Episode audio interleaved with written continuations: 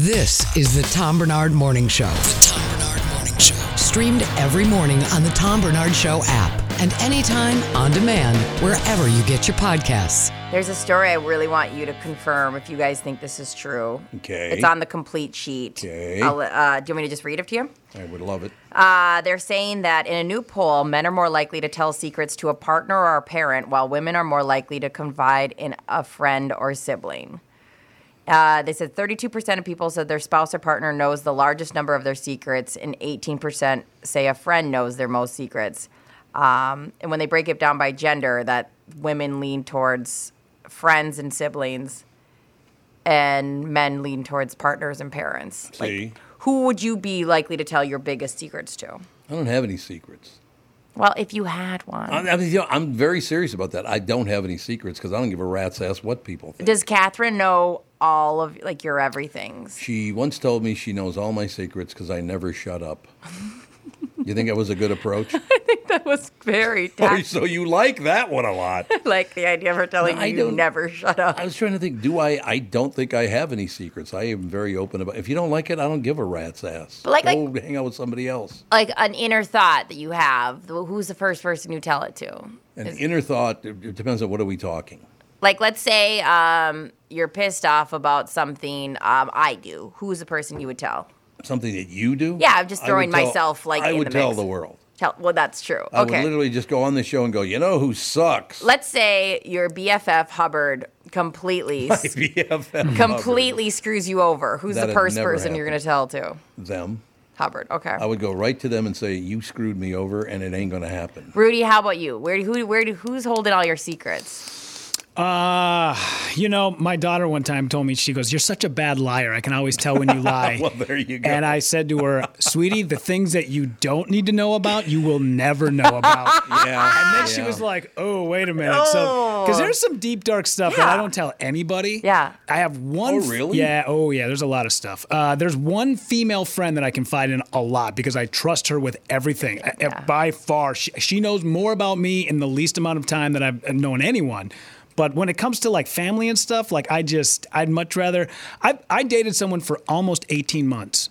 And every time I would go and hang out with this person, my mom would go, "Where are you going?" I'm like, "I got, I got a meeting. I got a thing to do. Just Oh, leave." really? And finally, at some point, my mom had found out, and she's like, "Why don't you tell me these things?" And I said, well, "You're on a need to know basis. You don't need to know her yet. I don't know if I'm going to introduce her to my daughter. There's no point in us having to go down this route because then you get to know them, and then it doesn't work out. And then you're like, why didn't it work out with this person? I'll tell you when you need to know." So for the most part, I keep everything on the inside. And I just let it boil over, and then I blow my gasket one day. Have you always been that way? Yeah. Or okay. Yeah, yeah, yeah. It starts from like when I was a kid. You know, Okay. opening my mouth in front of my stepdad or other adults was And like being frowned- disappointed. Yeah, I told my niece the other day in kind of a joking way. I told her like, you know, hey, quiet down over there, shut up. And then I was like, ooh. You're- I hated it when people when I was that age told me to shut up. So Yeah. I, I apologized. I'm like, I'm sorry, I didn't mean that. Yeah, you you're know? just joking. Yeah, but uh, yeah, no, I keep most of that stuff on the inside. I don't tell much. Yeah. I, Really? I don't Yeah. keep anything on the inside. I really don't. It's like you don't want to hear it, then get away from me. my best friend Michelle could ruin my life in Oh, 'cause you about got all the secrets? three sentences if she sent out a mass text, and vice versa. Like, absolutely. And she'd be the person. Let's say I stepped out on Justin. She'd be the person I'd tell. Let's say I. Yeah. I know. a good idea. I just saying that like she would if you think of my work that would be in my mind that's one of the worst things I could do, right? Like without having to like step the line of killing somebody. Sure. Um, killing's better. Depends on the person. That's exactly. So like she would be the one I would tell. I know that like Justin obviously knows like almost everything, but Michelle knows everything. Sure. So I would have to fall in the line of yes, I would tell my friends, my my one friend, and my sister Lindsay. I tell a lot to too, but my friend Michelle, man alive, she could. Mm-hmm. If I ever ran, if we were ever running like for a political position at the same Mm-hmm. time, ooh, the ad, the attack ads would be amazing. Sure. You know, I think one of my biggest things about not telling people all of my life is I kind of treat it like I do social media.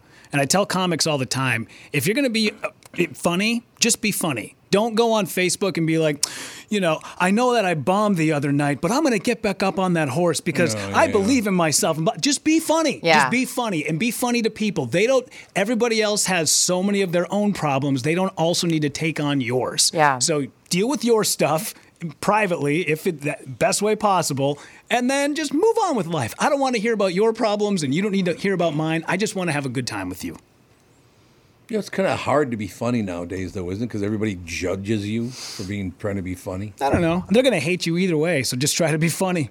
you know. well, no, I understand Yeah. you trying to be funny, but isn't it a bitch to be funny now? Because most people have no sense of humor. It can, yeah. But I like, mean, I, you could be funny as hell, and nobody would say it. Nobody would be happy for you. yeah. because they're the ones who have no idea what the hell you're talking about. Yeah, I got a I got a friend of mine who's you know probably about five six years into comedy, and he wants to make his first album, and he's like, I just don't I don't know if I do it, are people gonna think like I'm just I'm not ready yet? And I was like, who gives a shit what Who other cares? people think? Yeah. exactly. They're gonna think what they think. Just do what you do. No one cares. That's what one of my favorite thing about you is, Rudy, is like you bring out the why would I care what anyone's thinking in me? Yeah. Like when we went to that high high um, dinner, and I was like, ah, you know, trying to figure things out for myself. And I remember you saying something like, well, why would you care what that person thinks? Why would you? And I was like, he really doesn't care what anyone else thinks. And I was, I, I think that I'm that way but I'm not. Like I find myself being like, well, I hope I don't offend this person. I hope they don't assume this because I do this. And you were like,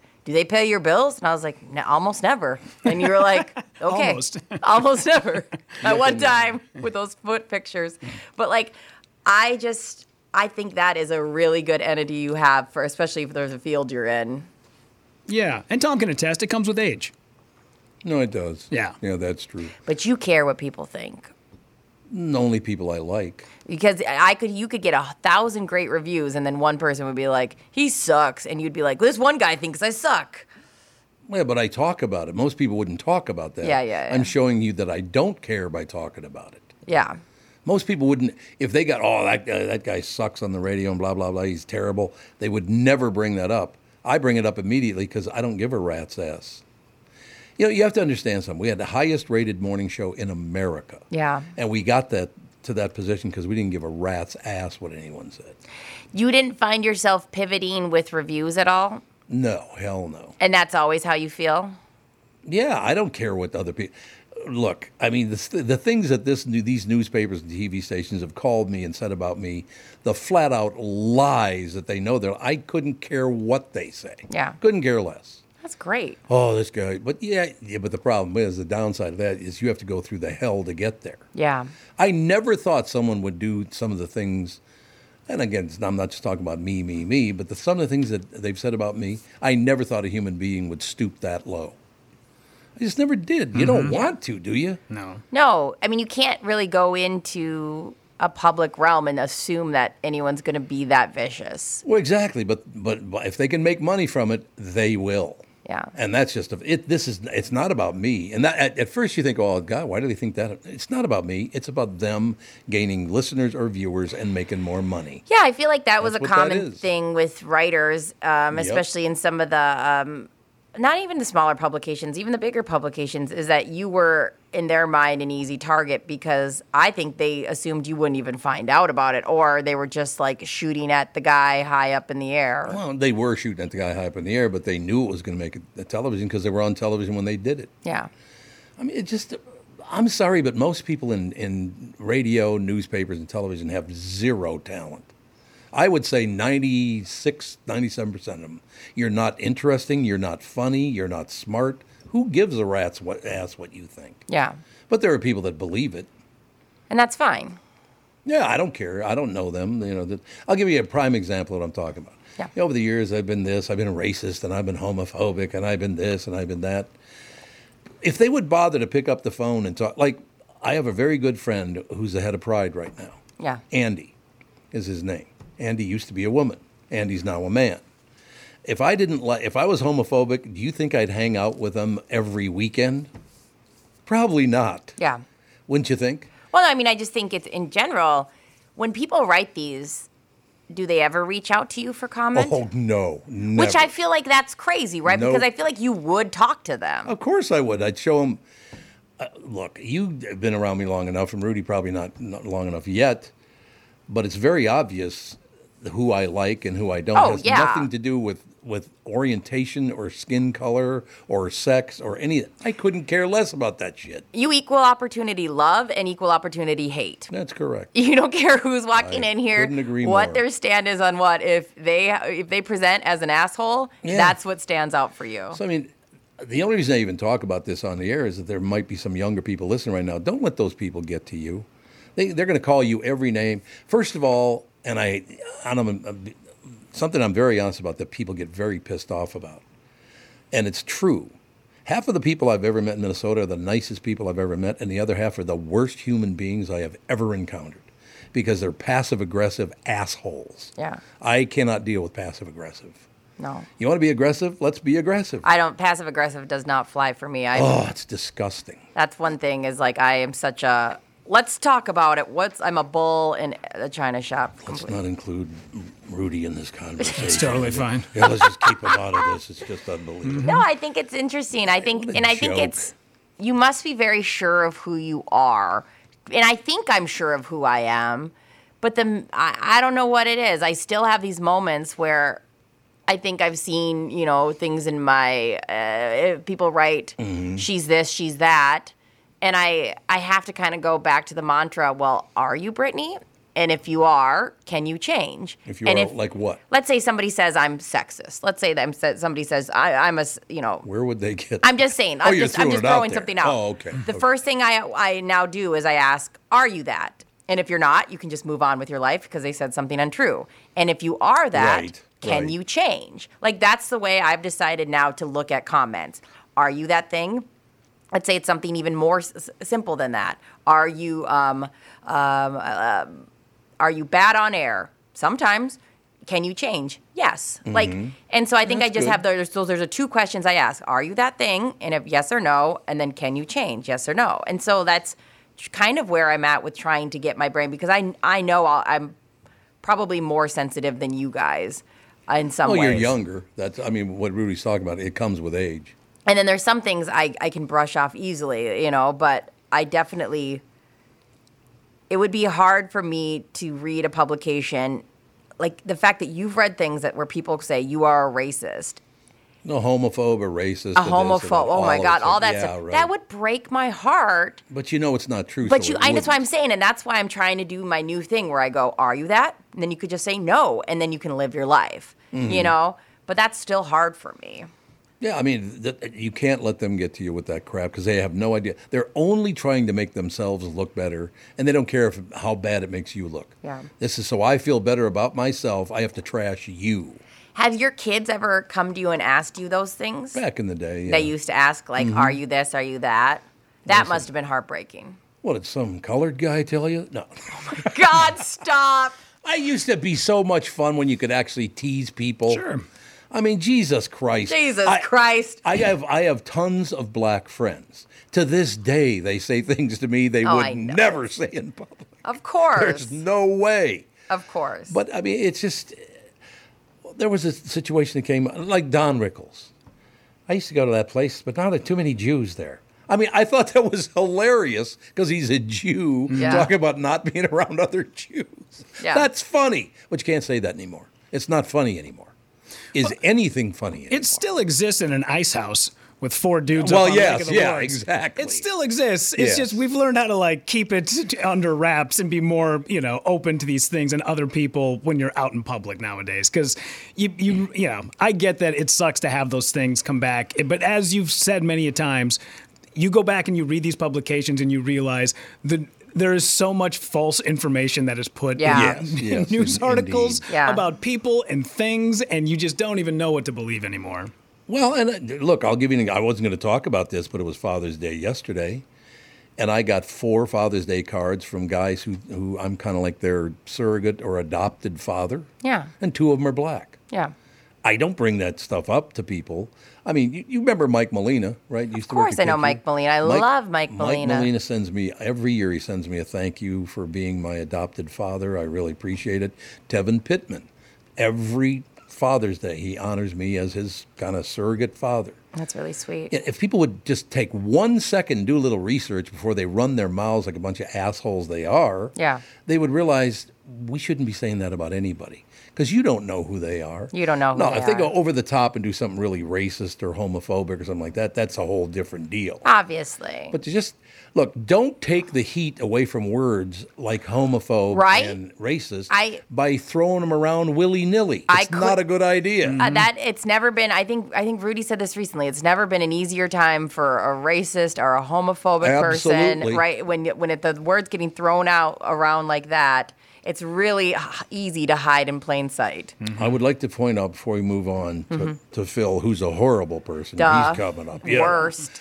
But I, I just, honest to God, if you are afraid of things like that, then you need to look inside and go, why would I care what you think? You're a moron. Yeah. You call me this, that, and the other thing. You're an idiot. Yeah. Why would I care what you think? But the newspapers picked it up.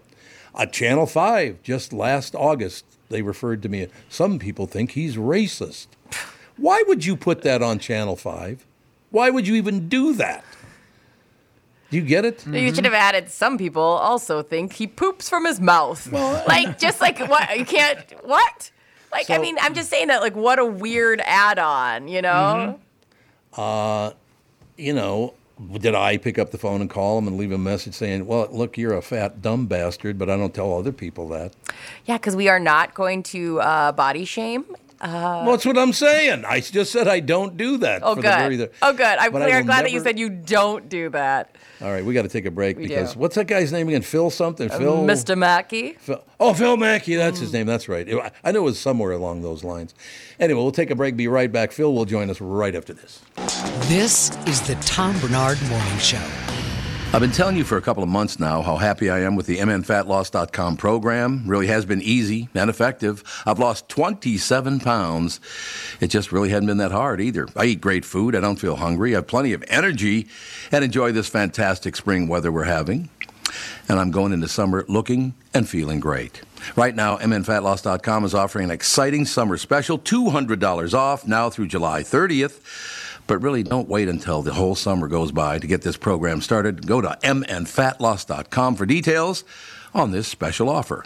If you want to find out the secret to losing 20 to 30 pounds in just eight weeks, just like I'm doing, and save $200 on the program, schedule your free consultation, save $200, go to mnfatloss.com. That's mnfatloss.com. Of course, results may vary, and always be sure to tell the team at mnfatloss.com that Tom Barnard sent you. This is Bob Sansevere, and I want to tell you about Dave Bialke from Bialke Law. Dave represented my wife Mary when she had a significant workplace injury. She was very happy with the job Dave did. If you have a work related injury and have Dave represent you, I'm betting you'll be happy too.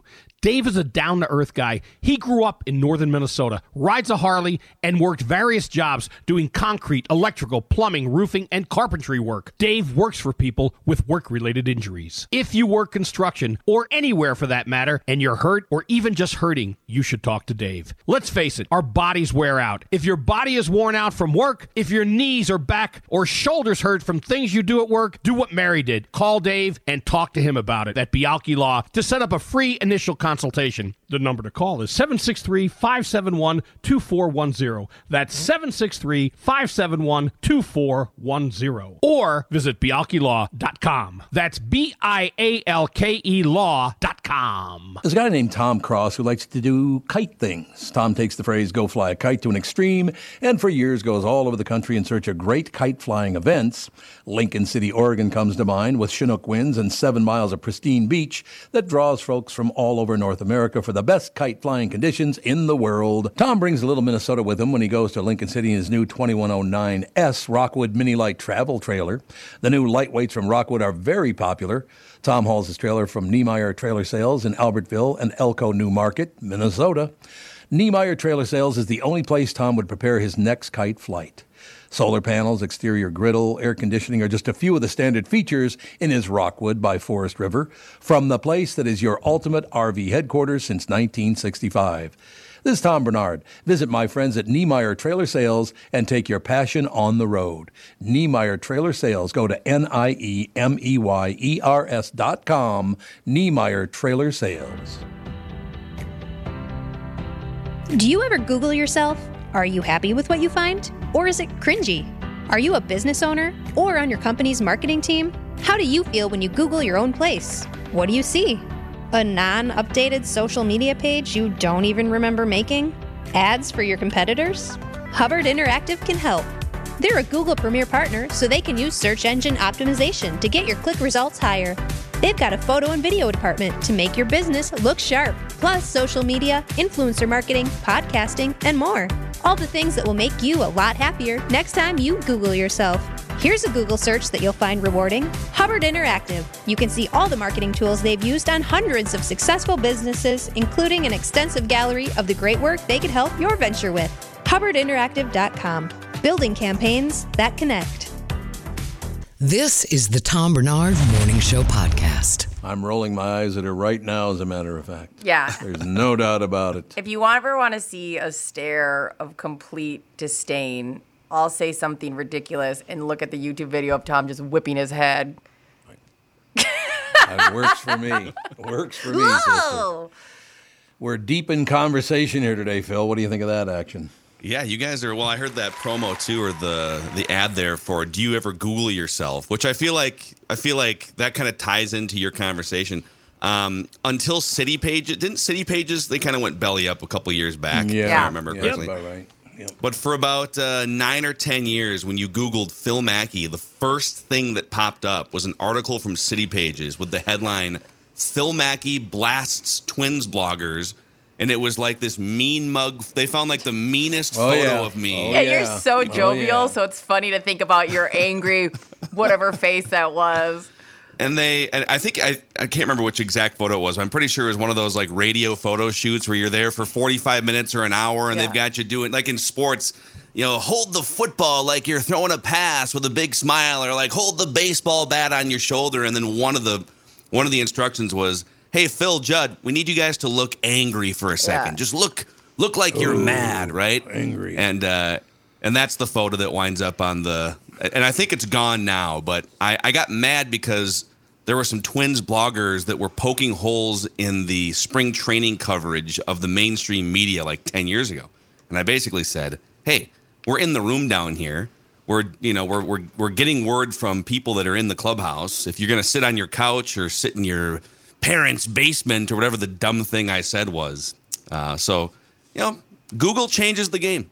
It changes the game It when you uh, when you Yep. spout off for sure. What are you gonna do? You got all this media now. What a waste of media coverage. Is all I have to say. Did you hear? So Bob Costas actually went on a rant. Bob Costas loves to rant nowadays, but he does nowadays. You're right. He's I- a monologuer. he, he loves to monologue. Yes, he's very very important. But um, he did go on a rant about aggregated media, about how now it's like you know do a Google search. Seventy five to eighty percent of media is just sites that aggregate what other people are saying Yeah, or what yep. if the New York Times writes a story or the Star Tribune writes a story, there's 15 different sites that aggregate what they said.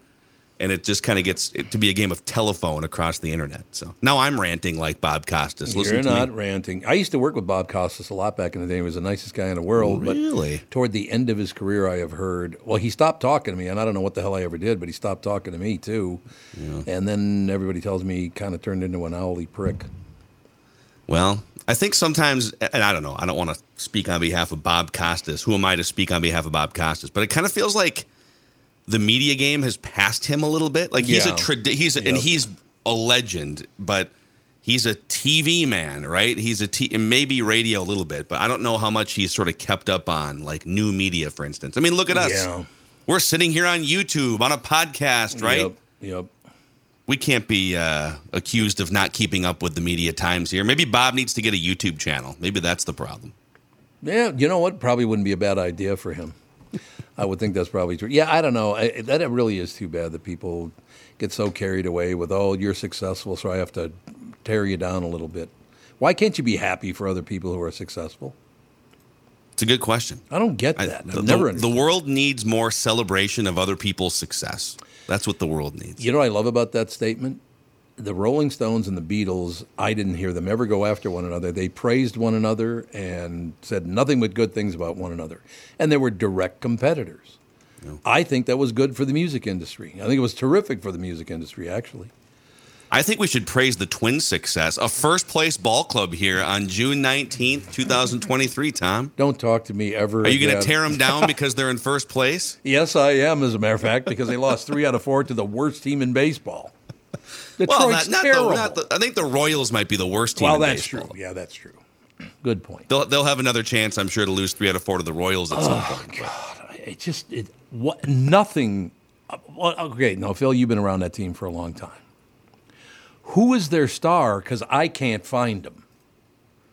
I mean, Buxton Ooh, could be, but he's great always question. hurt, right? It's not Correa. Yeah. Correa's hitting like two seventeen. It's not him. Yeah, it's and on the pitching side. I mean, they don't really. They've got some good pitcher. I guess their star would be their closer, Duran, right? Mm-hmm. I that's, guess. if if your star is your closer, I don't know that that's a good sign. Don't you? You need someone in the lineup to be a star. I was looking up this here because we every Monday on our Mackey and Judd podcast we do our State of the Twins address, where we just kind of Uh-oh. all right, like like what happened the last week? What you know? What what are the big themes here? And I mean, the fact that they are having an impossible time creating distance in this division. So, so they're like clinging to this division, and the team, the teams behind them in the standings are 33 and 38, 30 and 40, and 31 and 42. In fact, if they were in the American League East, they'd be in last place. They'd be in mm-hmm. sixth place behind the other five teams. Yep. 13 and a half games behind the Rays, and probably talking about, you know, which pieces are you going to sell off at the trade deadline. So, but I mean, hey, right now they're still like, what, two games up or whatever it is, and Yeah, two two. and a half, technically in first place. I know, and I I sit down and I start watching the games. Just you know, Friday, Saturday, and Sunday, and then uh, about two three innings later, I just go, I cannot watch this. I can't. Well, this team's coming apart at this. You can see it coming with that team, by the way. And for a long time, too. Yeah. And Yep, the the other yep. sad thing is, and I I'm not a guy that calls for jobs necessarily. I don't like the, I don't I don't like to go on the radio or go on a podcast Yeah. and say you know Derek Falvey needs to be fired. I just I'd rather present evidence, and if other people think that there should be a job change, that's fine. But you know the the last three seasons. The Twins have made a bunch of trades. They've tried. They've tried to win big. They're not like Yep. tanking or going into a rebuild or anything.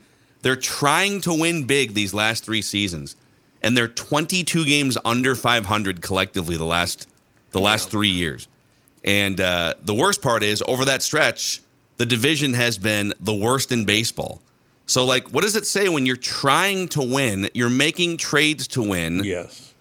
and you're 22 games under 500 in the worst division in baseball the last three years. I, I don't know. It just something feels off with the organization, and even even if they do go on to make the playoffs, something just kind of feels a little off compared to maybe three years ago. Yeah, I, I would have to agree with that completely. You look at the Minnesota Twins. The first thing you think of, of course, is Kirby Puckett. Hop on my back. I'll carry you home. No problem.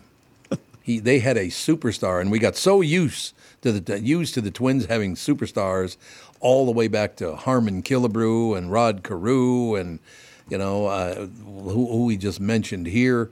They don't have a player like that right now. Kepler, why he's still in the major leagues, I will never understand.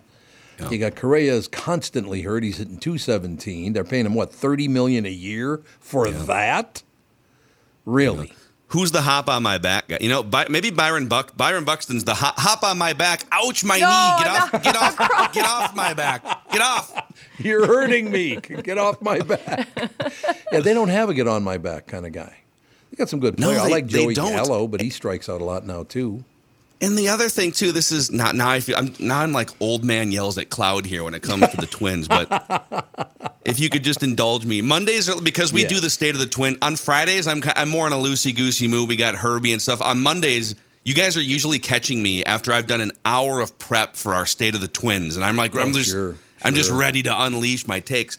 Yep. And so you know they've got these two really good, bright young star players in in Royce Lewis and Alex Kirilloff. Yes. Yep. and and they're both holding their own, if not more, right? I mean, mm-hmm. Royce Lewis, since he came back here, what two three weeks ago, has some game-winning hits.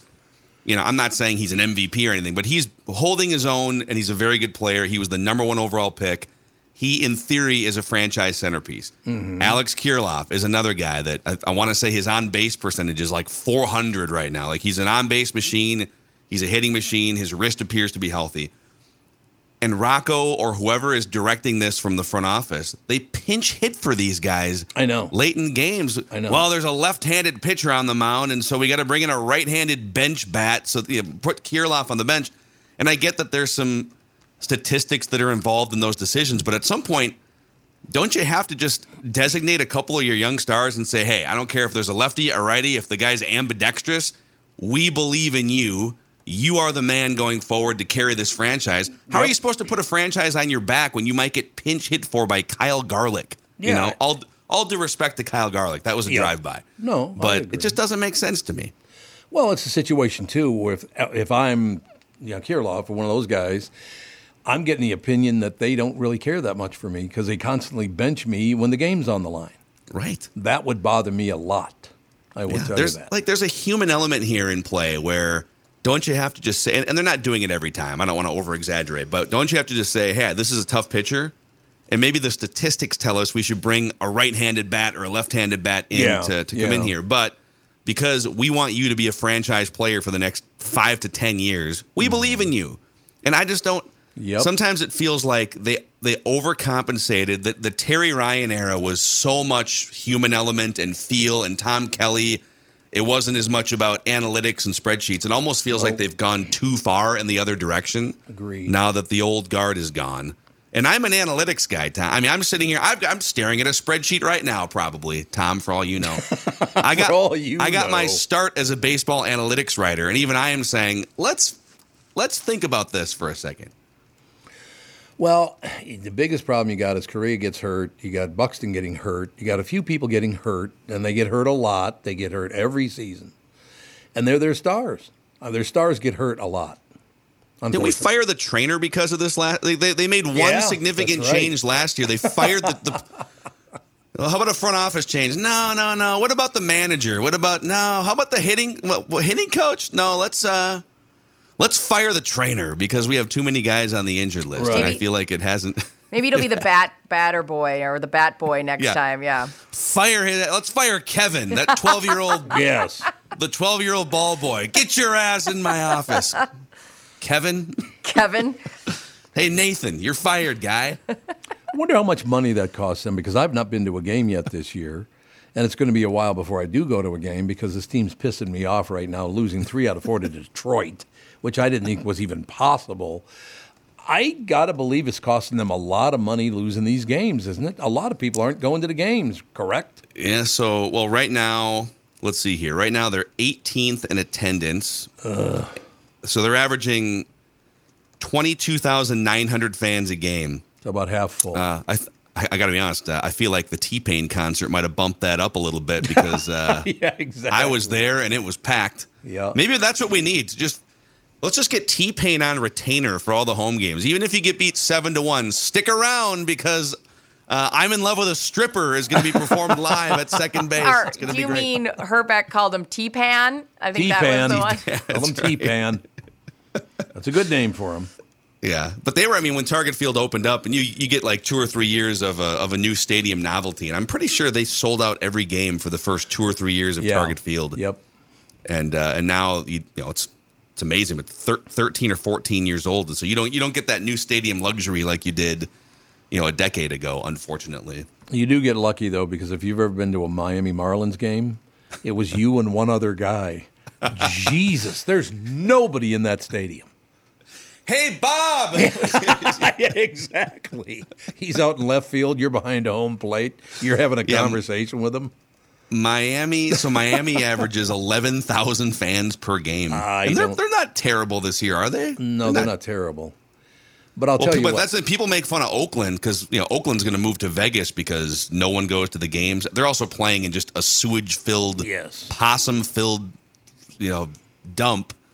Uh, but Miami and Oakland basically, you know, Oakland averages ten thousand a game. So maybe we need smaller stadiums.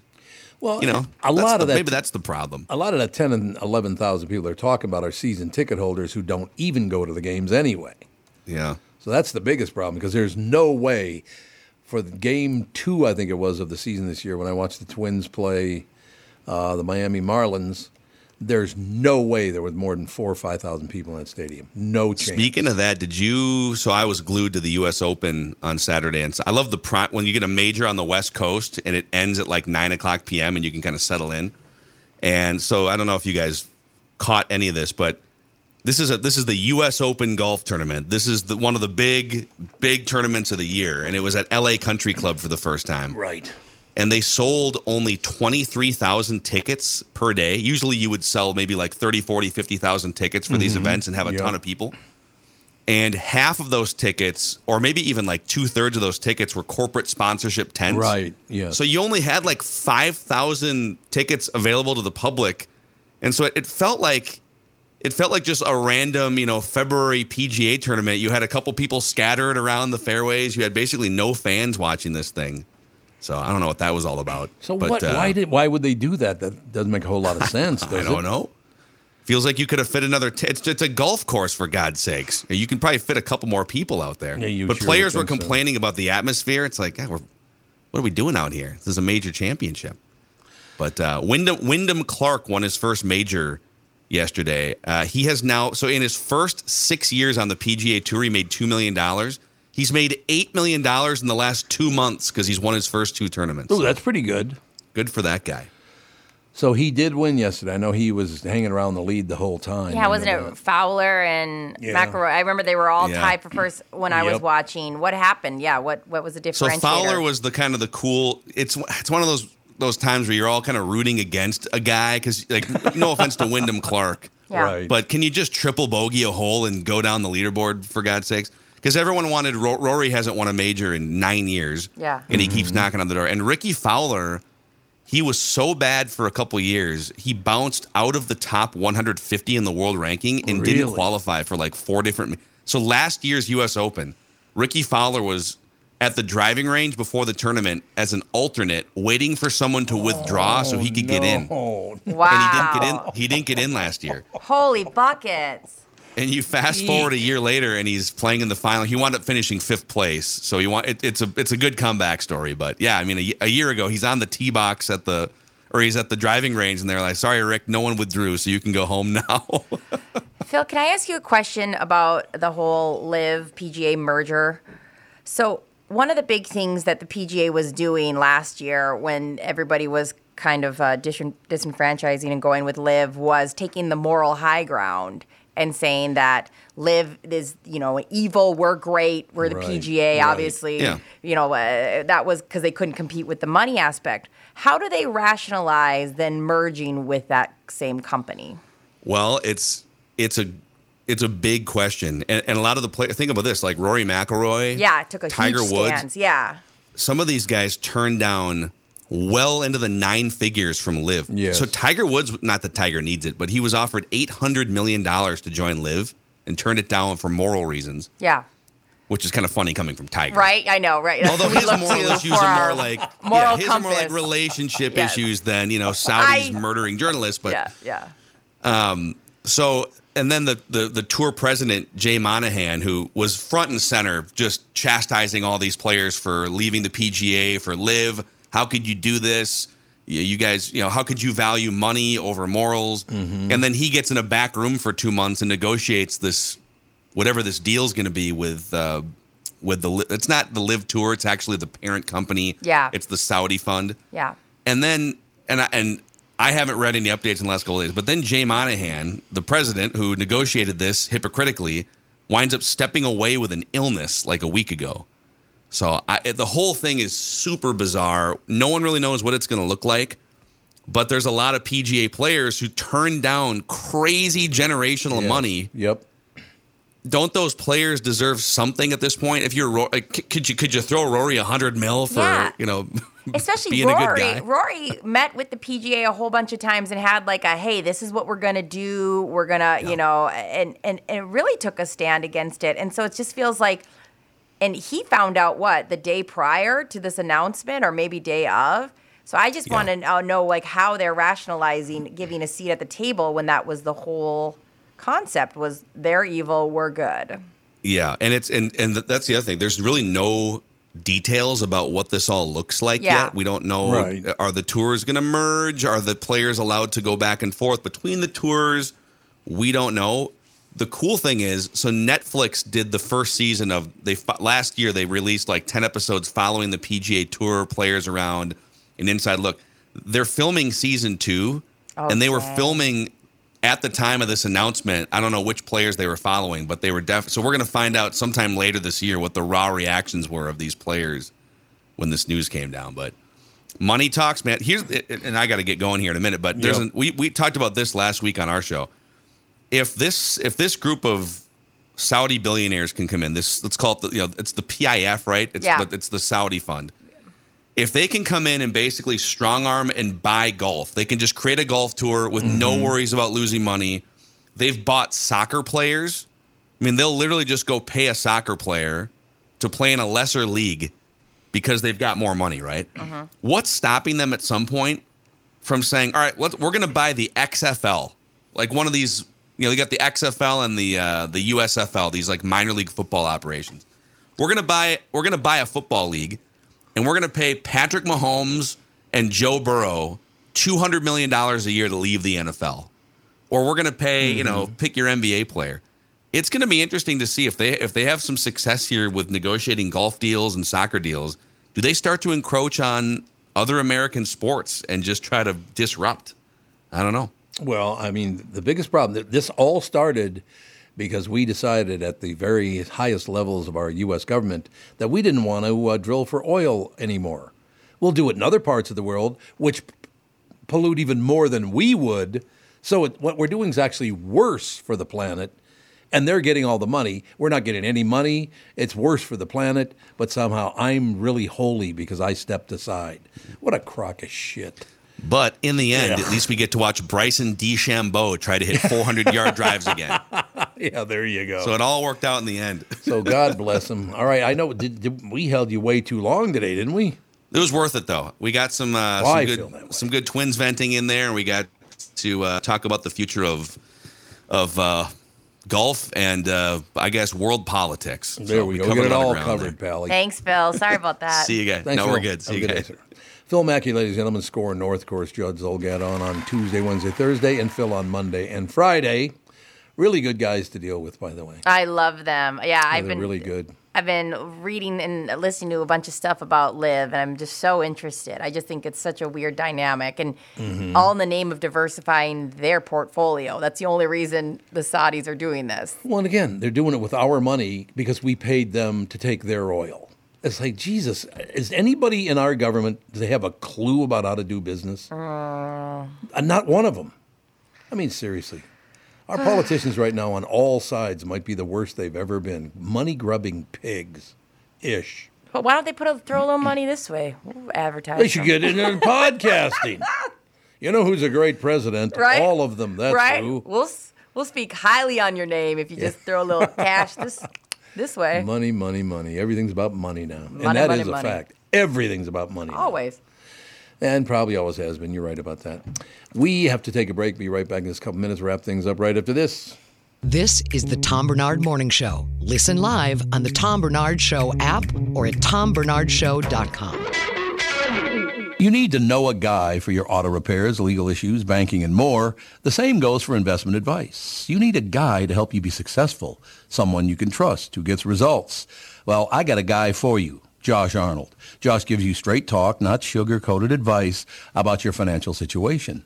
Josh has seen it all when it comes to economic and market conditions, and Josh can make sure that your retirement objectives match your investments. Do yourself a favor and call Josh now for a no obligation 48 minute evaluation.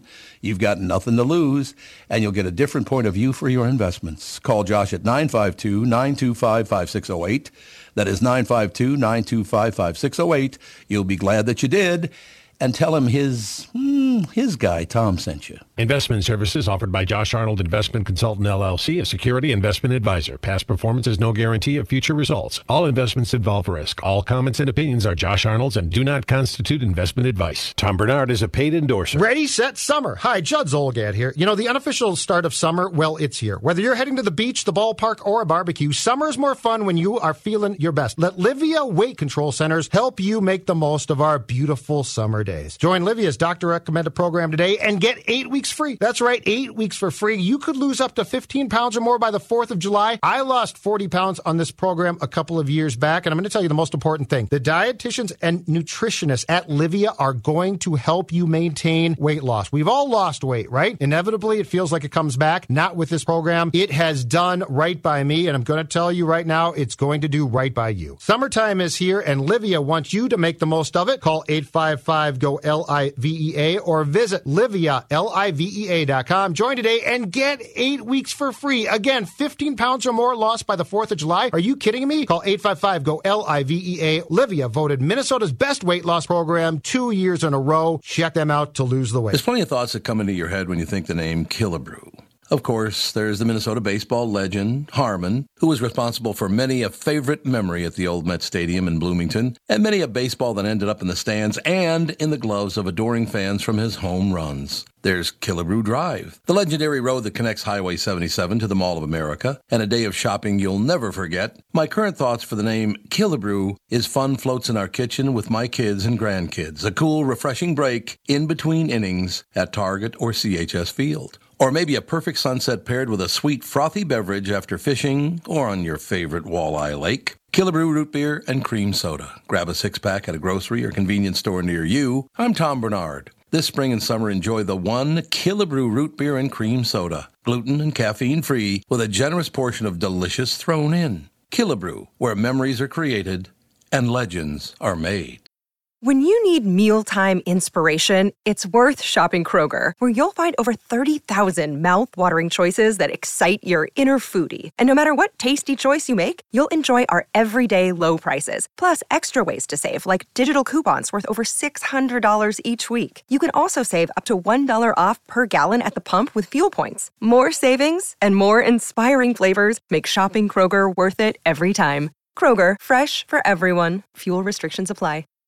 Hi, everybody. This is Adriana Trigiani. I'm the host of You Are What You Read. I have the privilege of interviewing luminaries of our times about the books that shaped them from childhood until now. We get everybody from Sarah Jessica Parker to Kristin Hannah, Mitch Albom, Susie Essman, Craig Ferguson, Rainn Wilson, Amor Towles, you name it, they come, they share. New episodes of You Are What You Read drop every Tuesday on Apple, Spotify, or any major streaming platform wherever you listen to your podcasts. This is the Tom Barnard Morning Show Podcast. Yeah, the rest of my day is made for me by Brittany. Yahoo! Magnificent. She just reminded me of many, many decades ago. Three of my friends and I went into the into the poorhouse in Siren, Wisconsin. Yeah. It was packed, and we could hear the chirping from the locals about, "Oh, the city bastards are here," and then we could just hear them doing it, and all blah blah. Who knows? Who knows if they even were? oh, they definitely were. But I'll tell you this: it happens all the time when you go into a place where you go, "I don't belong here." I already assume everybody hates me. well, it's a good assumption. I think They it's good. probably do. Works out really, really well. Be pregnant. That's my big advice. Yeah, I- well, yeah, then they can't hit you. No, I mean they love you. Like I went to a parade, uh, St. Patrick's Day parade in a small town, and I was pregnant. Everyone loves you. They they automatically love you. They want you to sit down and That's feed you. It's That's lovely. nice. So you go and you roll into the poorhouse. You guys are big city, big wigs over there. We're standing there, and we can hear the chirping of, from the drunk, oh, city bastards, Yeah. blah, blah, blah, blah, blah, blah, Yeah. blah. And the guy walked up to my friend Bruce, and I don't know why Bruce did this, except for the fact that he was a nice city boy, if you know what I'm saying. Mm-hmm. yeah, yeah, yeah, yeah. The guy said something to him, and Bruce hit him right in the face with a beer bottle. It then turned into a fight between 250 guys and four guys. Let's be honest. So that went really well. How how committed were you? Because if some if my friend does something that insane, there's a part of me that wants to be loyal, but there's a part of me that's like, you're on your own. Well, there might have been a couple of punches thrown, but then you had to go into the tuck. yeah. because you had 10 guys kicking the piss out Oh, of you. Oh, yeah. It was unbelievable. That I So and you roll back to the cabin, right? Whose cabin was it? Who were you at? Roy Matson's. Yep. And is it just you guys? Is there nobody else staying there? Like no, it's just the guys. Oh, so at least you didn't have to come back to a bunch of women being like, "What the hell?" The hell are my- you doing? That was my husband. I'd be mortified. I would throw him. Well, I didn't do anything. I just happened to be with him. And I'd say, "Don't let me see you for the next twelve hours." Like I'm. I got pissed at Justin for rolling his ankle while playing softball because I was like, "You're going too hard." okay, I can't deal with you limping around for a month. Like the idea of going out and getting your ass whooped. hmm No, thank you. You are. I'm pissed. Well, I didn't know it was coming because I didn't know he was going to hit him in the face with the beer bottle. I mean, that's the big you- problem. You didn't anticipate that? Oh, you- hit the guy in the face with a beer bottle. This ought to go really well for the rest of us. Yeah, that was an interesting. You know what's weird about that though is what, remember the liquor store that's right next to the poorhouse. Well, Oh, yeah. So several years later, I went back up there and I went in the liquor store at the poorhouse, and they were huge fans of the KQ morning show. It's like, oh, you don't remember that was me then? I bet, huh? Me and Rudy have a theory about this fight that you guys are talked about every year around that time. Oh, I guarantee you that's true because it was hideous. Like you can't not imagine. I mean, there's just like, can we tell you about the time that we uh, we were kicking Tom Barnard in the gut? Like, Not only in the gut, believe me. But we had some tough guys with us. Mark Merrows was there. He's big, tall, tough son bitch. you're tough, but there's a lot of people there. Yeah, when it's like 250 to four, it's not going to go out. Uh, not not going to end well. and No honestly, feel like you guys had it coming. Walking how, in there, how did I have it coming? I didn't do anything. You know what you Yeah. did. What did I do? You had friends. Oh, I had a friend. How dare you travel out to where these people live and bring your money and patronize yes, their bars? Exactly. How dare you? Uh, precisely. Yeah. Well, we still don't know what was said. It could have been like something so mundane, but you guys had kind of hyped yourself up about the whole walking into somebody else's territory. We don't know what the thing was said before the beer bottle was broken on someone's face. That was not pretty. I will tell you that because it, it was not. That bottle shattered immediately. It was like, oh God. But you knew then. It was like, well, I may as well go into the tuck yeah. because Yeah. you can't fight back. Yeah. You, there's no way. Memorial Day weekend, we're all camping out in uh, Somerset, Wisconsin, at the campground, and our friend Jesse just ran his mouth, and finally, Oh. and finally, these dudes were like, "That's it!" Like six guys got up, and there's a great picture of our friend Ard, who's standing next to the fire, smoking a cigarette, watching Jesse get his ass kicked, and, and Ard's like. Dude, we told This- him. this Like, is where we're Well, at. you did tell yeah, him. we told him to shut I his agree. mouth. You guys I should. agree. Yeah, so they put a beating on him, and it was like, all right, you deserve it. so funny. So I have a gay stepbrother who's the you know the same. He's like three months older than me, Mike. Love Mike, and Mike will tell this story the exact same way as well. So we were drunk, running around the cabin. We were staying. We, we were staying at the bunkhouse. We must have been early twenties. And we were at the bunkhouse. And we're like, let's go to some different cabins. We go to some different cabins, and Mike's like, you know, I better be careful because he was, you know, he's very, very flamboyant, hilarious guy. And he's like, you know, I don't want to, you know, cause any trouble. I was like, Mike, nobody cares. It'll be awesome. We have, we are having a blast. And next thing I know, he's like very drunk. He was like a big group of them. You know, we're like, hey, get him out of here. Get this guy out of here. So I'm like, oh no, it's because Mike's gay. And, you know, he said something, whatever. I go in there, I go, you guys, quit being homophobic. He's gay. They go, this kid was stealing people's beer. Well, there you go. And I look at Mike and he was like, guilty. And I was like, we gotta go. But it was so funny where I was like, Mike, you really are the wild card. Like, I did not mm-hmm. see that coming. He barely remembers doing all that. But sure enough, we next day, he's like, I don't know. I was just feeling like I could get away with it. I was like, why would you steal someone's beer? Like, we have so much of Sure. this. Oh, it was so funny. Those were the days, man. Oh God, I like owe everyone an apology. Just assuming it was so funny. Thanks for bringing that story up, by the way. I just realized two of the four guys are dead. So there you go. Well, you know, that's what I was going for when I was trying to bring up a good memory. Is Yeah, way to go. Just Our- miserable memories, typical. Yeah, it is nice how time changes though, because Thursday night after the show, Las Vegas, I'm by myself, and I was like, everybody had plans, so I was just gonna walk around. I bought a beer and I just walked around the strip of Vegas, and I went to like all the old spots I went to in my 20s. Yeah. And I took a picture of a piano bar at O'Shea's. And I sent it to my buddy John, who I haven't talked to in like 15 years. And I go, Remember this place? And he goes, Was that the night that we all hung out with them girls from Ireland? I was like, Man, I'm so glad those days are gone.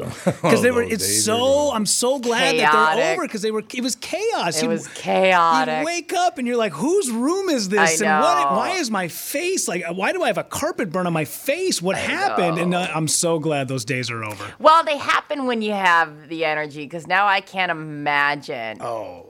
I feel like if I ate food that didn't like go super well, or if I drink too much water at night and pee like twice in the night, my next day is ruined. Yeah. So I can't imagine sleeping on like a like a bathroom floor and then having to like live my life the next day. Yeah. Like there's a reason that in your 20s you do all that because in your Yeah. your mm-hmm. 30s, your 40s, we're, our bodies are not meant for that. No. Did you go to Rayo's? I didn't go to Rails because I only had 24 hours. I was in and out. and I was so busy. typical. Where'd you end up staying? Were you right on the strip? I was at the Flamingo. Oh, nice. Yeah. Yep. The Flamingo. I love walking around Vegas, and I like. Those were good trips. I love it. My favorite thing to do is, especially because we'd be there on the weekend. So after we wouldn't do the show, we'd do the show like either Thursday, Friday, and then on Saturday morning I'd wake up early and I'd go for a run. And uh, to tell you the things I would see, it was just beautiful. You're right. It was like that. I get to kind of be in the chaos, like see it, but not have to be wearing one heel and walking Yeah. down the strip. Yeah, I got up on uh, Friday morning and, and went for a run. And while I'm out there just jogging, I see like one guy in one flip flop and a torn tank top. And I'm like, yeah. ah, dude, I, you had a rough, rough night, my man. Yeah, there's nothing that'll uh, make you feel more sure in your actions when, when you see that. Yeah. Oh, I love it. I still think we should do a Vegas show. Although this show would start at five in the morning, so I don't know if you guys want to do that. I don't even care. I'll do whatever. I just Well, what if we go and just record the show and then we play it back at 5 a.m. at their time? For the people that show up, they'd really love that. yeah, no doubt Well, about no, you that. know, I'm just saying, like we we record the the show live in Vegas with an audience. Like at night, we could do it at like seven o'clock. Everybody's like wanting to have a couple drinks and be Yeah. fun, and then we just Mm-hmm. record it, and then we do the replay the next day, so people who can listen, they can listen. Oh to it yeah, on the so app. nobody's showing up. Yeah, that's not a bad Yeah. idea. Yeah, I love it. We're on. It's on the books. yeah. Let's so do we're it. not going to do it in a, in a theater. We're just going to do it at a bar. No, we'll do it in the theater, absolutely. But it would be at we could do it at a theater at 7 p.m. when Yeah, we could. yeah, absolutely. Yeah. I don't know why you guys want to go to Vegas so bad for our for. I mean, I think our thing is we do. We just I invite wanted a to bunch. go to Key West. Is where I wanted let's to go. just invite s- twelve people here first, slow and steady. Get some bleachers. Yeah. I think we're good to go there. We're, we're covered. I'm That's all about making sure uh, anybody who wants to just come on and uh, see us locally can can stop by. Sure. So what you if 5,500 people show up? I'm fine with that. It's going to be a little difficult. We can carpool. I'll pick you up.